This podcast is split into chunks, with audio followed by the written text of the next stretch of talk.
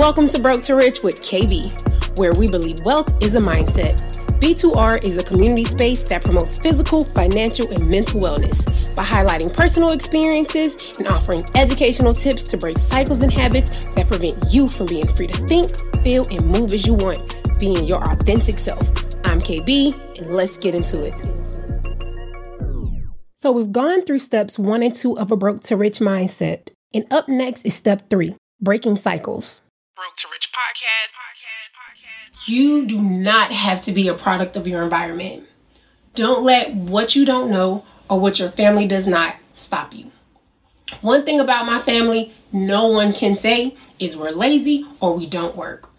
All my life, I recall my family members working two to three jobs, always working, but not necessarily getting ahead.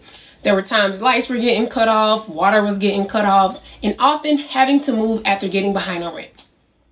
People in my surroundings, I knew I didn't want that life. Now, I didn't know how I was going to achieve that, but I knew that's not what I wanted. So I went to college, um, assuming that had to provide me with better opportunities that would help me. Keep me, not keep me, but rather assist in me um, from working two to three jobs just to make ends meet. But I want to take it back. Why did everyone need to work two to three jobs? I didn't know the answer um, to that while growing up in it, right? Being a child. Uh, but I later believe it to be because we had more expenses going out than, than that was coming in.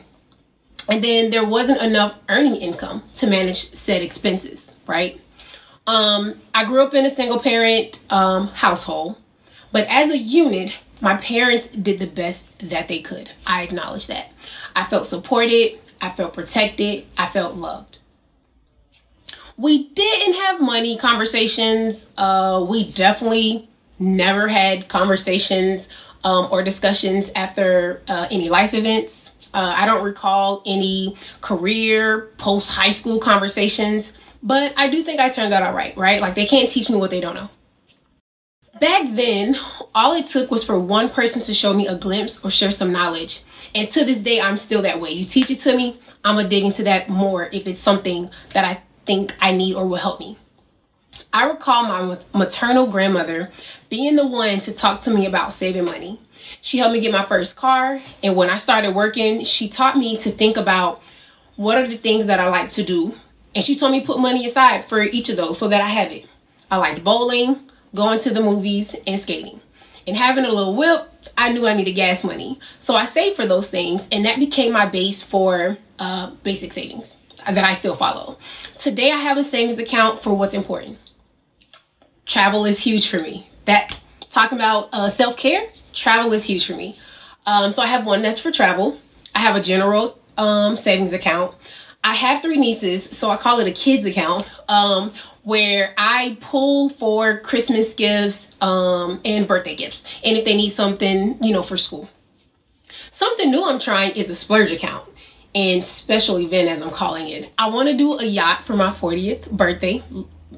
I make it around the, the sun that many times. Um, so I opened an account for that. Uh, I'm trying to get litty with my village, but hey, I ain't trying to get into that. Um, so I have a savings account and I'm being intentional about that. They say the next generation should do better than the previous one. And finances is one of those areas I've broken the cycle in. As I learned, I eagerly tell my family and my friends because it doesn't help me keeping that information to myself. So stick with me and we'll talk about other broken cycles. Thanks for listening. I hope you were able to take something away from this episode. If so, please share and let us know. Hell, if you have a story or tips to share, share that too. It takes a village, and with each of us doing our part, we can grow and reach a level of freedom unimaginable. See you next week.